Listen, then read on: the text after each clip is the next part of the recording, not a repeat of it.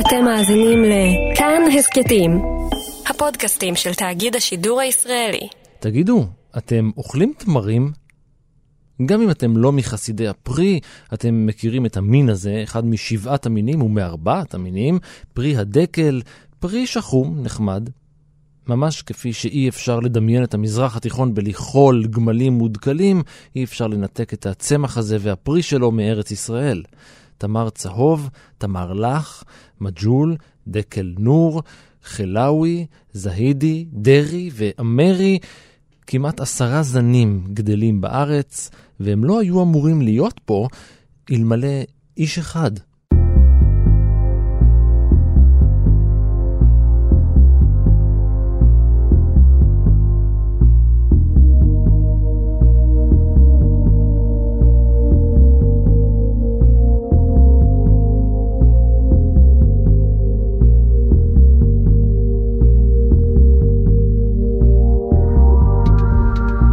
היי, אני רן מנהר ואתם על מנהר הזמן. מדי פרק אנחנו מספרים לכם על מקרה שקרה בעבר מזווית שכנראה עוד לא הכרתם. הפעם אנחנו נשארים פה בסביבה, במזרח התיכון החם והלך, וחוזרים בדיוק מאה שנה לאחור אל האיש שהחזיר לכאן את התמרים.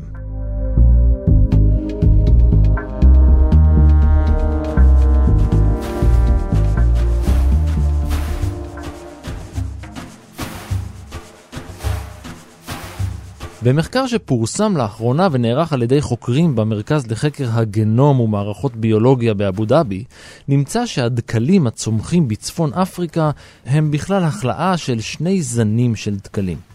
אחד מהם הוא דקל שצומח פרא רק באזור כרתים ודרום טורקיה. השני הוא דקל מתורבת שמגיע מהמזרח התיכון. כן, מתורבת מהמזרח התיכון.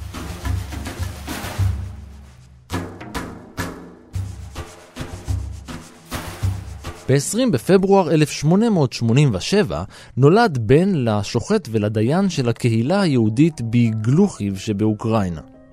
הוא זכה לשם בן ציון. בן ציון צ'רנומורסקי. החיים בבית משפחת צ'רנומורסקי היו מלאים בכמיהה לארץ ישראל. הציונות הייתה בחיתוליה, ובן ציון שלמד תורה עד גיל 15 ספג את הרגשות הלאומיים המרגשים.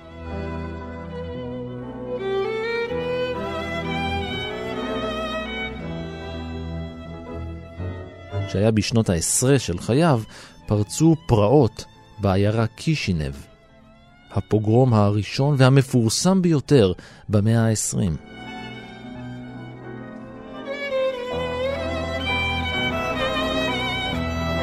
פרעות קישינב התחלקו לשני שלבים.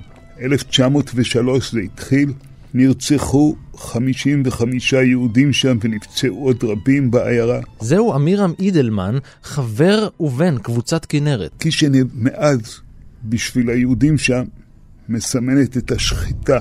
ב-1905 מצטרפת גם העיתונות המקומית לחגיגת הפרעות הזו, ומטילים שם על היהודים את הסיפור הנורא הזה של עלילות הדם, שבהם היהודים צריכים לעשיית המצות דם של ילדים, בן ציון מקבל את זה קשה קשה.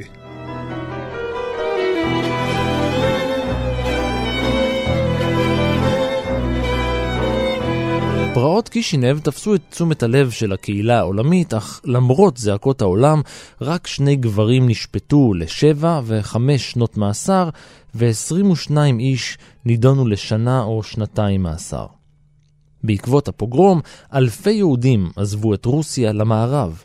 חלק קטן מהם עשה צעד והיגר לארץ ישראל. וזה היה משמעותי.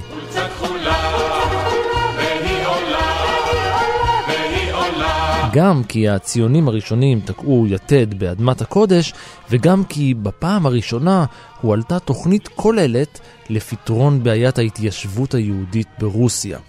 תוכנית אוגנדה.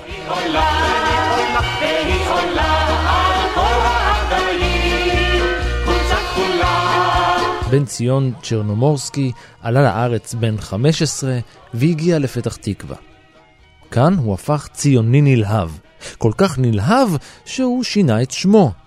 מעכשיו הוא נודע בתור בן ציון ישראלי.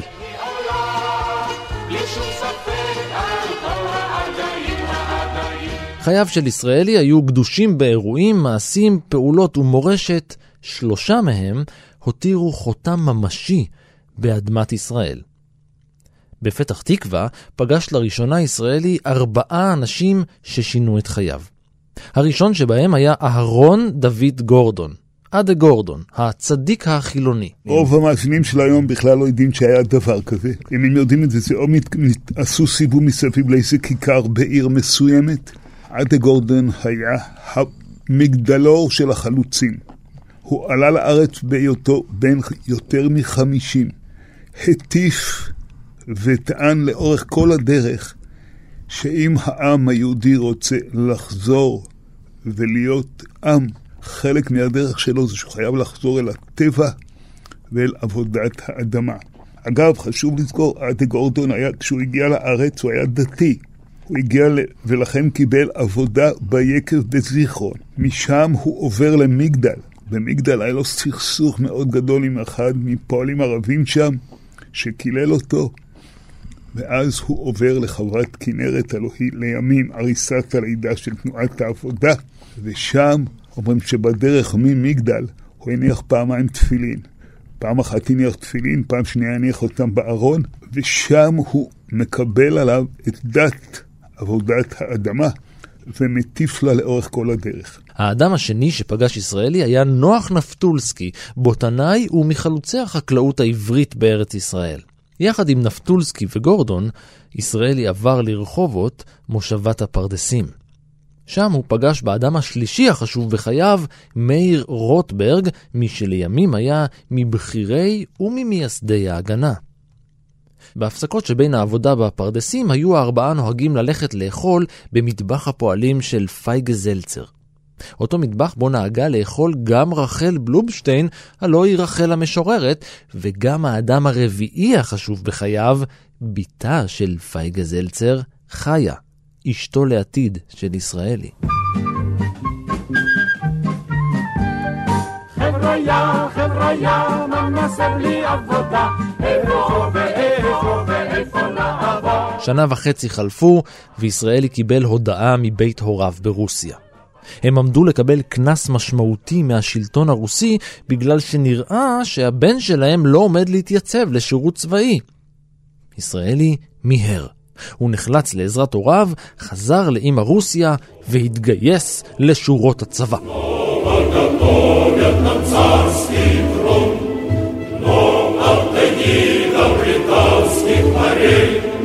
Красная армия всех сильных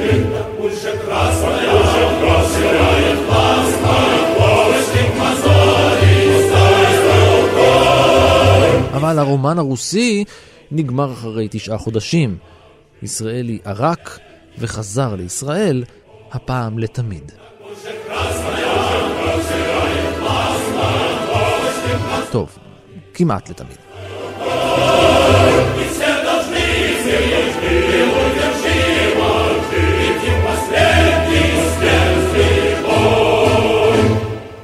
ישראלי חזר לחיק שלישיית החברים, נפטולסקי, רוטברג וישראלי. הם קראו לעצמם חבורת יחד, לפעמים שלישיית יחד. ואתה אחים נפילה, נעלה בראש ההרים. בשנת 1909 עלו החלוצים ליישב את הגליל. הגלילה, בעמנו נערים. הגלילה, הגלילה, בעמנו נערים. הגלילה זה היה מיתוס. אם בזמננו, לא לפני הרבה שנים, היה מיתוס בארץ יהוד הגליל, הם התחילו את זה. המיתוס הזה של הגליל הזה משך חלוצים. הגליל היה משאת נפש, הכנרת, היופי, השקט, לא הרעש הסואן של מרכז הארץ, אלא פינה שקטה. וזה הדבר שבעצם מביא הרבה מאוד חלוצים שהם לא נעצרו בשער העלייה ובפתח תקווה, אלא הולכים צפונה. יחד עם 13 פועלים עלתה שלישיית יחד לעבודה בחווה החקלאית לחוף הכנרת. קראו להם קבוצת בן ציון. ישראלי התאהב בצפון. החווה של כנרת הייתה המקום בו נולדו הקיבוצים והמושבים בארץ ישראל. דגניה, נהלל, עין חרוד, קיבוץ כנרת, הכל נולד בחצר של כנרת. לצד צורות ההתיישבות החדשות, השיתופיות, נולדו גם ארגונים שיתופיים שהיו הבסיס לחיים בראשית ימיהם של היישוב העברי בפלסטינה ושל המדינה. סולל בונה, תנובה, המשביר המרכזי וארגון ההגנה. אני רוצה להוסיף עוד מוסד מאוד חשוב שקם שם. ב-1909 יש סכסוך גדול של הפועלים עם ברמן המנהל. הסכסוך הזה נגמר בזה שהם מכריזים על שביתת הפועלים הראשונה בארץ. אבל חלוץ ושביתה זה לא הולך ביחד, ואז ברמן קורא לרופין, אבי ההתיישבות, שנמצא ביפו, רופין מגיע לחצר כנרת ומוציא תוכנית מגירה, מה שיקרא לימין תוכנית אומג'וני, והפועלים מקבלים עליהם עריסות פעם ראשונה שהם מקבלים שטח לעיבוד עצמאי, זהו היציאה לאום ג'וני, ואחר כך תיקרא דגניה. עוד נחזור לרופין בהמשך.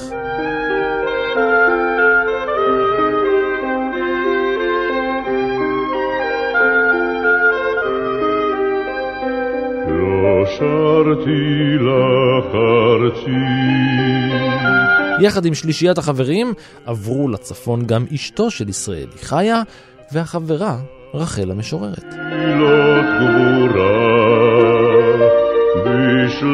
בשנת 1910 קיבלו חברי השלישייה שטח אדמה על שפת הירדן לצורך נישואים. לצד חברות קרובה מאוד לרחל, נפטולסקי היה עסוק בניסיונות חקלאיים חדשניים לגידול גידולים שונים כמו חיטה סינית וצמר גפן. כאמור, שנה לאחר מכן הסתכסכה קבוצת בן ציון עם מנהל הפעילות החקלאית במקום, האגרונום משה ברמן, ועזבו את המקום.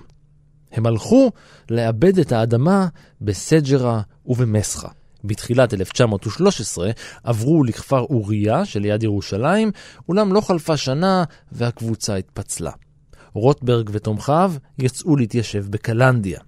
ישראלי וחבריו קיבלו הצעה שלא יכלו לסרב לה, לקחת לידיהם את חוות כנרת.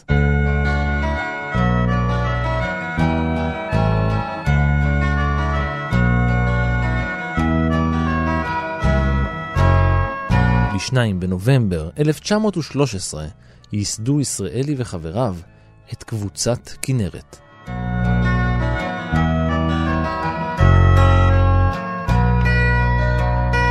קבוצת כנרת, דבר ראשון, חצוי להזכיר, בשבת האחרונה חגגנו 106 שנים. ניצבים עוד בדממה, ונערים בהולם דופק, עוד שומרים על הרמה. קבוצת כנרת חיה כקבוצה בתוך החצר, שמרה על עקרונות הקבוצה, ייסדה מוסדות של הקבוצה.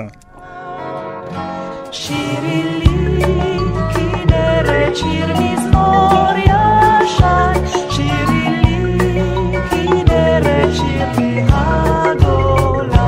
קבוצה אינטימית ששומרת בקנאות על כמה עקרונות, למשל של עבודה עצמית. למשל של אין שלי שלך, הכל שלנו. אחת הסיבות להתחלה של מה שיקרא להם הקומונה, מחסן הבגדים, זה שהכל שלנו. אין מין דבר כזה, סוד. הפתיחות היא גדולה מאוד, וכל חבר מכיר בכל חבר את כל הצדדים שלו. השיתוף הוא לא רק מוחשי, אלא גם רעיוני. בן ציון ישראלי נחשב לאבי הקבוצה.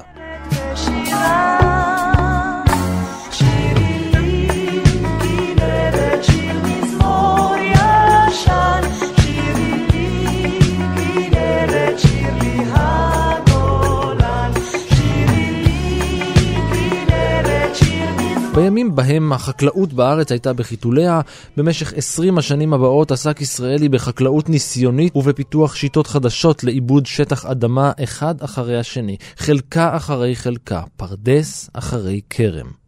ב-1919 למשל, עזב את הקבוצה יחד עם בני ביתו ועבר למשך שנתיים לעבוד במרכז חקלאי במרכז הארץ. כשחזר, פעל להקמת רפתות מתקדמות וטיפוח של מטעים רבים בכנרת. המטע הראשון נקרא גן רחל, בית גידול לתמרים. בואו נדבר שנייה על ההיסטוריה של התמרים.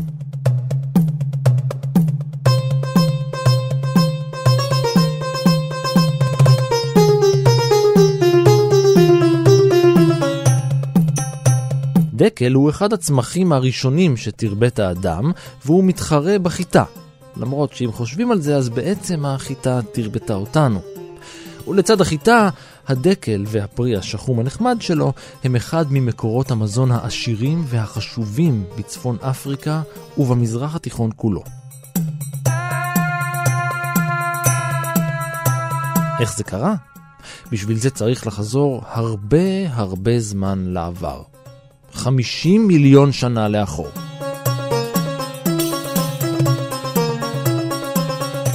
העדויות המוקדמות ביותר שיש לנו לגבי תמרים מגיעות בצורת מאובנים, ובמשך עשרות מיליוני השנים שלאחר מכן שרדו הדקלים והפכו למזונם הבסיסי של אנשי המזרח התיכון והתת-יבשת ההודית.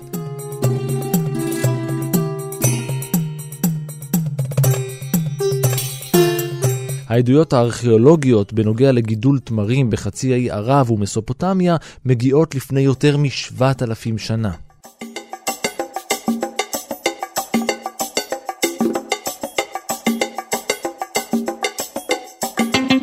מקורם של הדקלים הוא ככל הנראה בין שני הנהרות, באזור שהוא היום עיראק. אני אומר ככל הנראה כי כמה ממצאים ארכיאולוגיים מצביעים על תרבות מתקופת האבן החדשה לפני 9,000 שנה, שטיפחה תמרים באזור שהוא היום מערב פקיסטן. אולי משם הגיעו הדקלים?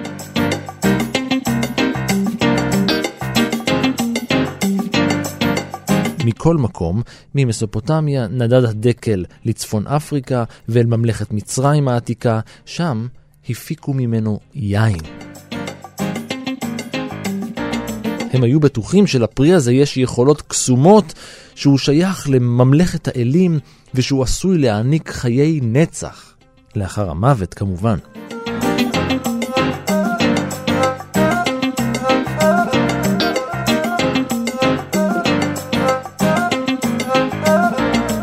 בכלל, נראה שהעולם העתיק אהב תמרים. למשל היוונים, שקבעו את שם הצמח בכל השפות. בעברית מקור המילה דקל עצמה לא ממש ברור.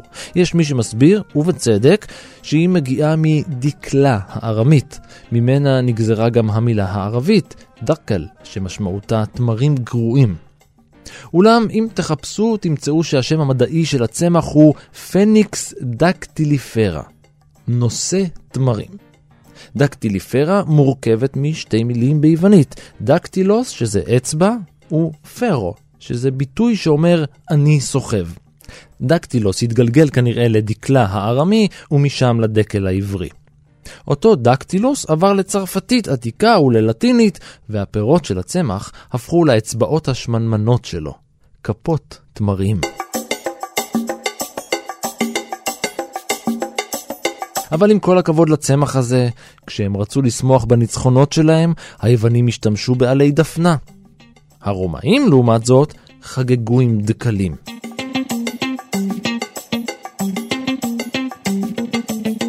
מהאימפריות היוונית והרומית הדרך הייתה מהירה והתמרים הופצו בכל העולם. אל אסיה ואל אפריקה, ספרד, ו-200 שנה לאחר כיבוש האמריקות, התמרים הגיעו גם אל מקסיקו ואפילו אל החוף המערבי. הם מצאו במצדה, מצאו חרצן של תמר, הנביטו אותו בקטורה, חרצן שכנראה שהוא מזן נכחד, שקוראים לו תמר מדבר יהודה. ב-2011 הוא הגיע לגובה של 2.5 מטרים וניטע בקיבוץ קטורה. הוא עדיין לא נתן פרי. כשהוא ייתן פרי זה בכלל תהיה חגיגה, אבל זה אחד מהפלאים שאחרי, תהיה כושר הישרדות יש לו. יש ליושבים בלבנט, במזרח הים התיכון, קשר עמוק, היסטורי ואולי אפילו קצת מיסטי לתמרים. היהודים למשל קידשו אותו וייחדו אותו כאחד משבעת המינים המיוחדים שנתברכה בהם הארץ, והוא היחיד גם שמחכב ברשימה מצומצמת של ארבעה מינים בסוכות. הפרי הזה היה כל כך טוב וחשוב, שלפני 2,500 שנה הוא היה מושא להערצה. היכן שהאדמה מליחה, גדלים תמרים שניתן לשמר. כתב הפילוסוף היווני תאופרסטוס. התמרים היחידים שישמרו, כך אומרים, הם אלה הגדלים בעמק סוריה, בזמן שאלה הגדלים במצרים, קפריסין או במקומות אחרים, הם בשימוש רק כשהם טריים. התמרים הם אחד מעמודי היסוד של התרבות האנושית במזרח התיכון. אפילו אצלנו, דבורה הנביאה ישבה ושפטה מתחת לתומר.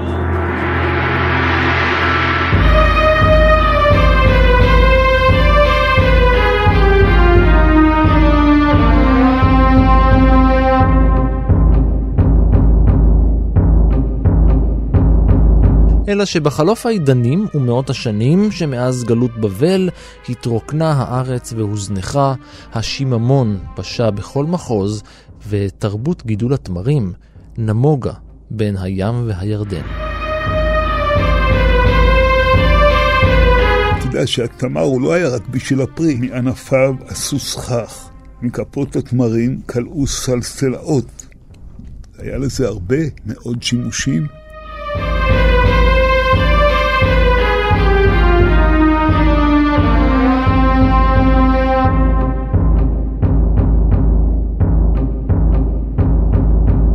מישהו היה חייב להחזיר לארץ את התמרים. בשנת 24 חזרה לארץ משלחת של מחלקת ההתיישבות של ההסתדרות הציונית. הם היו במצרים והביאו משם חותרים של דקלים. חוטר, למי שלא ממש שוחה בז'רגון החקלאי, הוא הענף הראשי של העץ. הוא מתחיל בשורשים, וממנו מתפתח בעצם כל העץ. החותרים שהובאו ממצרים ננטעו בכנרת, בנהלל, בדגניה ובעין חרוד, אבל כמעט אף אחד מהם לא הצליח להפוך לדקל של ממש. מ-300 חותרים נקלטו 18, כי לא ידעו לגדל אותם, דבר ראשון. דבר שני, גם לא, אף אחד לא ידע מה צריך, איך צריך לטעת, בשנת 33, ישראלי היה חייב לעשות מעשה. ודאי שמעתם את השם רופין בהרבה הקשרים אחרים, בעיקר בשמות רחובות או בשם המכללה שנקראת על שמו. ארתור רופין היה איש אשכולות אדיר, שעסק בכלכלה, בסוציולוגיה ובהתיישבות, ושימש ראש הסוכנות היהודית. ב-1908 הוא עלה לארץ והקים ביפו את המשרד הארץ-ישראלי. המטרה? ניהול כל פעולות ההתיישבות בארץ מטעם הציונות העולמית. לימים הפך המשרד הארץ-ישראלי לזרוע המבצעת של ההסתדרות הציונית, וייצג את הקרן הקיימת לישראל, את הכשרת היישוב ועוד גופים רבים. וכאן נכנס, שוב, עם כל הכבוד לבן ציון, נכנס אדם שאני לפחות גדלתי לאורו, קוראים לו שמואל סטולר, שהיה אגרונום, שהגיע לארץ כבר אגרונום, והוא זה שנתן לכל הנושא המקצועי של התמרים את היכולת לשרוד. אני מאמין שבלי סטולר, רוב התמרים בכלל לא היו שורדים. תחת ניהולו של רופין, בשנת 33 הוקצה לטובת פרויקט מיוחד וסודי סך של 17 לירות. מטרת המבצע? כינון מחדש של ענף התמרים בארץ ישראל. האמצעי? הברחת דקלים איכותיים מעיראק. האיש שנבחר למשימה, ניחשתם נכון, בן ציון ישראלי. אבל למה דווקא בן ציון? כי בן ציון היה הכי עקשן. ורופין אמר, אם בן ציון החליט, אז יהיו תמרים. עכשיו, בן ציון גם האמין בזה שמטון תמרים אפשר להפיק 750 קילו סוכר. זו בעצם היה, הייתה, הייעוד שלו, והוא ראה בזה מטרה נשגבת, ייצור סוכר. אין סוכר עד אחר בארץ, ואני מוכרח להגיד לך שזה הסוכר הכי בריא שיש. מדובר במבצע סודי ומסוכן, שכן מדינות כמו עיראק שמרו על התמרים שלהן כמו אוצר לאומי. מדובר במרכיב חשוב מאוד בכלכלה שלהן.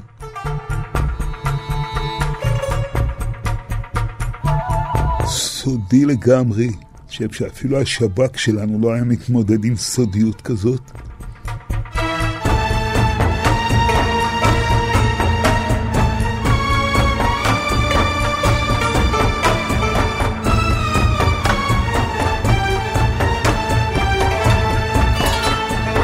המסע היה מורכב ומסוכן. ישראלי היה צריך להבריח חותרי דקלים ממרחק של מאות קילומטרים. אם לא ראיתם חותרים של דקל, אני אנסה לתאר לכם אותם. כל אחד מהם הוא בגובה של יותר משני מטרים, הם קוצניים מצד אחד, ומצד שני מלאי שורשים, והענפים שלהם קשורים זה לזה. עם המטען הזה היה צריך בן ציון ישראלי להסתובב במדבר.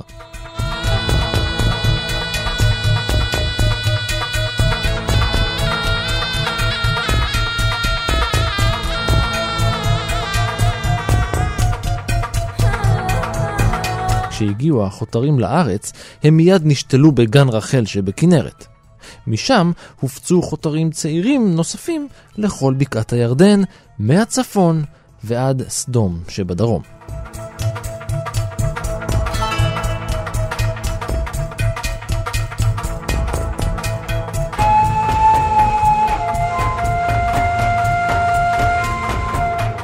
במשך השנים יצא ישראלי עוד שבע פעמים למדבר האדיר שממזרח לירדן. ותוך כדי מסעותיו נפגש עם קהילות יהודים. הוא יצא לעיראק, לאל-עריש, לקהיר, לפרס, לפני שנהייתה איראן, ובמפגשים עם הקהילות היהודיות הוא היה זה שסיפר להם מה קורה לעם היהודי בעולם.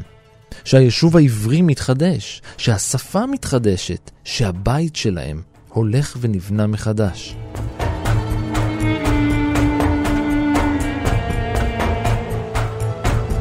חלק היה מאוד מאוד מוזנח, עלוב. בן ציון מספר ברישומיו שהוא קשה לו אפילו לראות את זה. היהודים שם היו במצב נורא, בעיקר בפר... במצרים קצת יותר טוב, בתימן, בשתי הקהילות, צנעא ושרב, יש יהודים, חלק מהם הם אנשי המלך, הם בסדר. אבל כל היתר בשוליים החברתיים, ובן ציון נזעק מהעניין הזה. כשהוא הגיע לש... לשם קראו לו המשיח, כי הוא סימן לעצמם את האור בקצה המנהרה ועודד אותם מאוד מאוד לעלייה לארץ.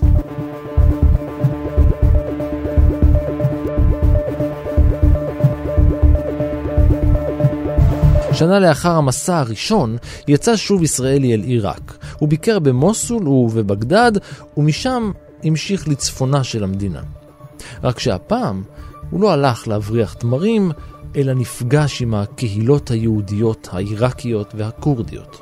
הוא נפגש עם הקהילה היהודית באיראן, וכשחזר לפלסטינה, הוא החל בקמפיין להעלאת יהודי איראן ועיראק, פרס ובבל.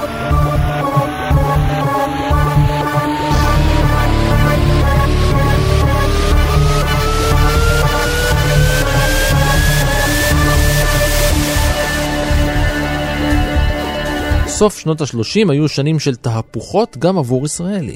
לצד השלטון הנאצי שהתקדם באירופה ומלחמת העולם השנייה שהתפרצה, נתקל בן ציון ישראלי בהתנגדות עזה מצד ראשי המשק העברי ביישוב. הם לא רצו להמשיך ולהבריח חותרים ממדינות ערב. הסיכון היה גדול יותר מן התועלת, הם אמרו. אם ייתפסו, המבריחים והקהילות היהודיות יעמדו בסכנה גדולה מדי לעומת הפוטנציאל הכלכלי של התמרים. במילים אחרות, הם אמרו לו שזה לא יתפוס. אבל ישראלי נותר בדעתו. בסיועו של יהודה גרינקר מנהלל הוא הבריח כשבעת אלפים חותרים ממצרים. אמנם כמעט 4,000 מהם מתו בדרך, ואת אלפי הנותרים היה צריך למיין, כי היו כאלה שממש לא התאימו לתנאי האקלים בארץ, ובאמת לא היה להם שום פוטנציאל כלכלי, אבל מה שנשאר מההברחה הזאת, החותרים שנקלטו בארץ, היו הבסיס לענף התמרים בארץ ישראל, כפי שהתפתח עד היום.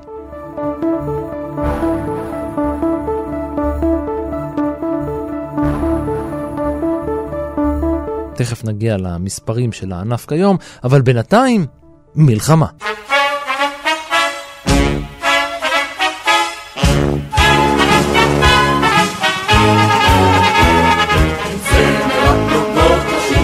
במשך כל חייו בארץ ישראל היה ישראלי חבר בשורות ההגנה. התחלת ההתנגדות היהודית היא בארגון שנקרא הגנה עצמית בראשותו של הלפרי.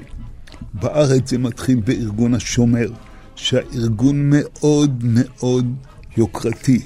ארגון ההגנה חתם על דגלו שארגון של כל העם. וזה היה הייחוד שלו. ארגון ההגנה, החתימה לארגון ההגנה הייתה בחצר כנרת. שותפים לו בן ציון ישראלי, שאול אביגור, שאול מירוב. בהחלט הם קושרים קשר מאוד חזק עם יצחק שדה. שהעיקרון שלהם זה להביא את המלחמה שאז הייתה בשער היישוב היהודי לשער הכפר הערבי. זה שינוי מהפכני, ורק ארגון מסודר יכול לדאוג לזה. בין התומכים הגדולים שלו זה דוד גרין. בשנת 39, רגע לפני שהירייה הראשונה נורתה בפולין ומלחמת העולם השנייה החלה, הקים ישראלי פלוגת חיל שדה בעמק הירדן. לא רק שהיה חבר בפלוגה, הוא פיקד עליה במשך שנתיים. אבל כנראה זה לא היה מספיק. בשנת 41, כשהוא בן 54, התנדב למאמץ המלחמתי במסגרת הצבא הבריטי. הוא גייס מתנדבים והשתתף בקרבות.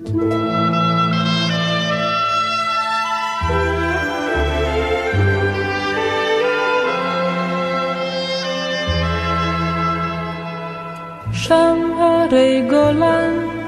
ואחרי המלחמה הוא היה צריך לנוח. ואיפה נחים? נכון, בכפר נופש. ישראלי הקים בית הערכה ליד המושבה כנרת, וקרא למקום אוהלו. אוהלו קם כמוסד של ההסתדרות, כאשר הכוונה הייתה שתהיה מקום להכשרה של פעילים של ההסתדרות, של מורים של ההסתדרות, ובהפסקה בין ההרצאות שילכו להניח פרח על קברו של מייסד ההסתדרות, ברל כצנלסון. שגלש למטה. אוהלו הוקם להנצחת זכרו של ברל כצנלסון, שהקים במקום אוהל כשעבד בכנרת. אוהלו, האוהל שלו. מה ירבו פרחים בחורף על אבל אדם כמו ישראלי לא היה מסוגל לנוח יותר מדי זמן, ואחרי חמש שנים, בקיץ של שנת 54, ובתמיכת ממשלת ישראל, היא יצאה שוב להברחת חותרי תמרים מאיראן. הפעם ההברחה כללה 30 אלף צמחים שיועדו להגיע לערבה. והפעם המסע היה קשה במיוחד, ולקראת סופו הקיץ ניצח וההברחה נכשלה. ימיה המוקדמים של המדינה היו ימים מאושרים עבור ישראלי. הוא היה מעורב בכל פן בהקמת החברה החדשה, הטיף לעבודה עצמאית ולשיתוף, כתב מאמרים בעיתונות העברית ותיעד את ההיסטוריה של קבוצת כנרת ושל ההתיישבות החקלאית בארץ. חלק מזה, הרוב יש לנו בארכיון שלנו, ומוזמנים כולם, הארכיון הזה פתוח, מסודר, מאורגן למופת. חלק מזה אנחנו גדלנו על הסיפורים האלה. וגן פנסיון לא היה בשבילנו לא סתם גן, זה היה גן עם ייעוד. גן תמרים וגן רחל בטח, זה לא חלקת רחל, זה גן רחל, שהוא נמצא ממש על הכביש שעל יד מושבת כנרת, באזור שפעם נקרא הביצה. אמרו אז שהתמרים גדלים בהמון מקומות ששום עץ אחר לא יגדל. אדמה שהיא קצת מלוכה, מים שהם קצת מליחים והרבה חום. עד היום התמר, אלה הם הדברים שהם מוליכים אותו, חום, מים ואדמה. והוא מאוד מאוד לא בררן בנושא אדמה. בשנת 54 ערך מסע נוסף להברחת חותרים מאיראן. זה היה מסעו האחרון. במסע הזה ובמסע הקודם שציינת, הוא לא היה לבד. שותפו למסע היה יני אבידוב, איש המוסד שעזר לו, וחוץ חוץ מסטולר שדיברתי עליו קודם, היה גם מתורגמן לערבית, בחור שקראו לו עמרם רבר, חבר כנרת שהצטרף אליו למסעות הללו. לפני עשר שנים יצא קומץ של גיבורים יהודים לפעולה נועזה מאחורי קווי האויב הנאצי. ב-29 ביולי נערך בקיבוץ מעגן טקס רשמי לחנוכת האנדרטה לזכר הצנחן פרץ גולדשטיין ממקימי הקיבוץ ולזכרם של צנחני מלחמת העולם השנייה שנשלחו להציל יהודים מהתופת.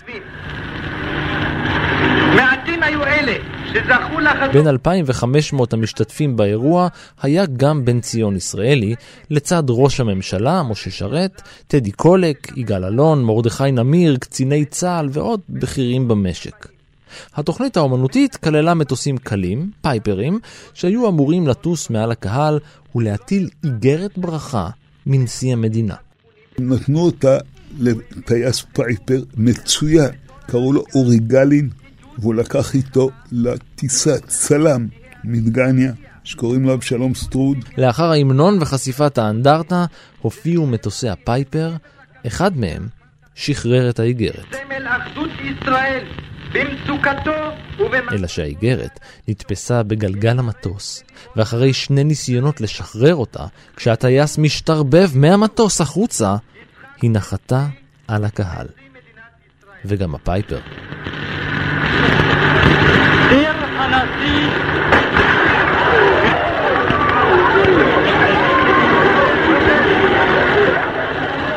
המטוס פגע בקצין שעמד ליד האנדרטה והרג אותו במקום, דילג על שלוש השורות הראשונות, התהפך ופגע בשורות שאחריהן. המדחף פגע באנשים נוספים, 17 נהרגו ועוד 25 נפצעו. בין הנספים היו ארבעה מצנחני היישוב שהיו ביחד עם פרץ גולדשטיין בשליחות וחזרו בשלום, מייסד הנחל אליהו שומרוני וגם בן ציון ישראלי. הוא נקבר בבית הקברות כנרת, ועל מצבת קברו חקוק דקל.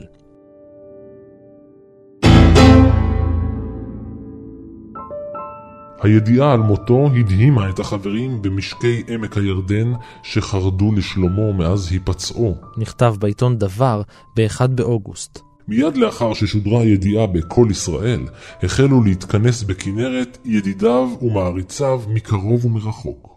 מירושלים באו שר האוצר לוי אשכול, שרת העבודה גולדה מאירסון וחברי כנסת רבים. הוא היה בן 67. לא היו גאים בזה, ולכן די הצפינו את זה.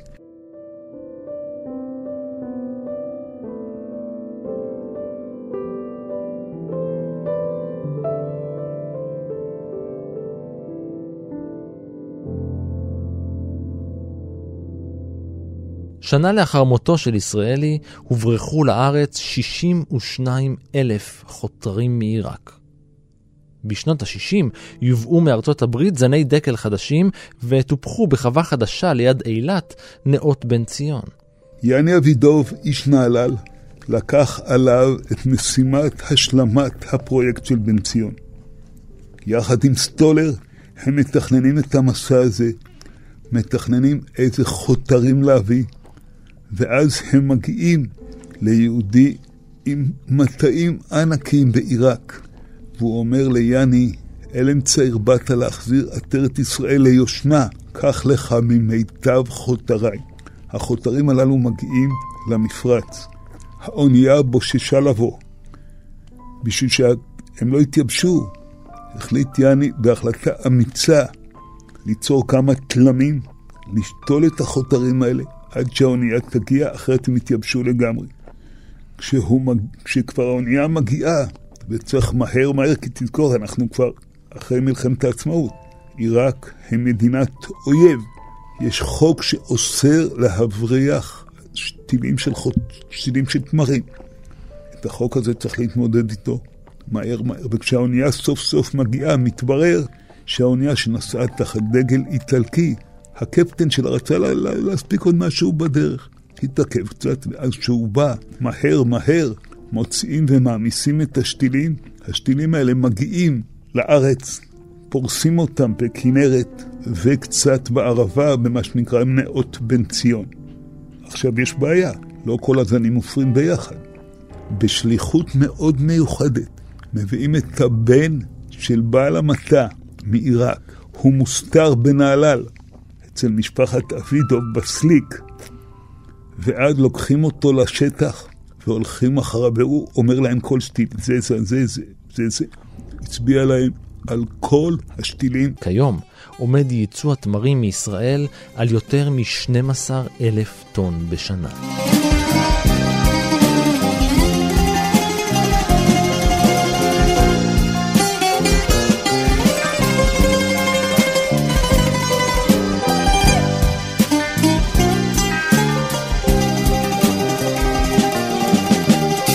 של עץ תמר ואור ירח. ועד כאן מנהר הזמן להפעם.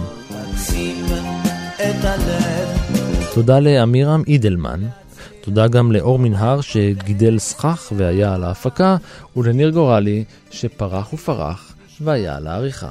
תודה גם לדנה יפה שהציע את הרעיון בטוויטר.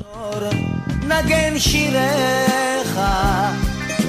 גם אתם מוזמנים להציע רעיונות משלכם ברשתות החברתיות, בפייסבוק ובטוויטר, להגיב ובעיקר להתחבר.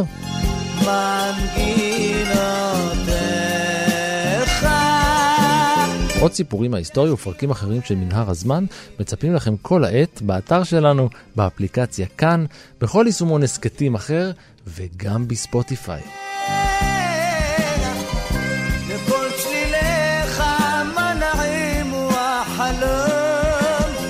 אני רן מנהר, נשוב וניפגש בפרק הבא.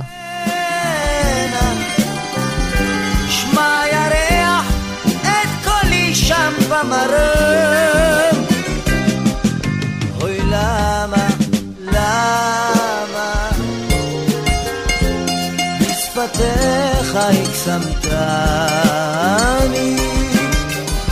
ליבי כבשת ועזבתני כואב וסובל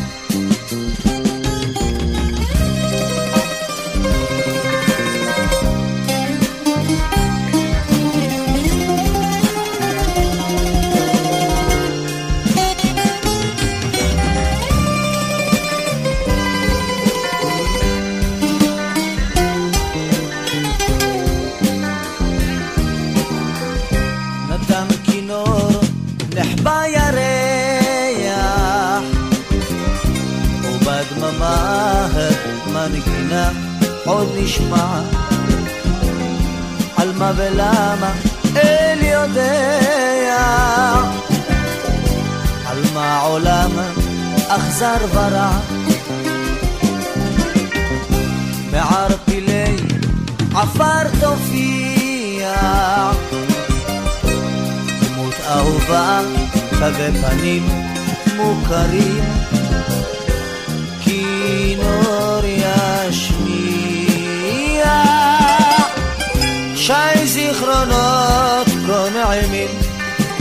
again.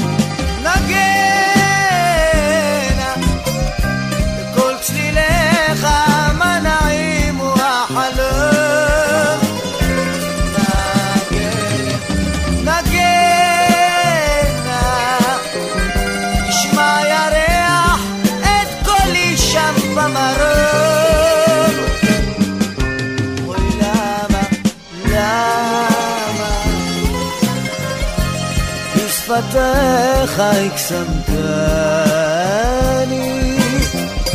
ליבי כבשת ועזבתני, אוהב כואב וסובל.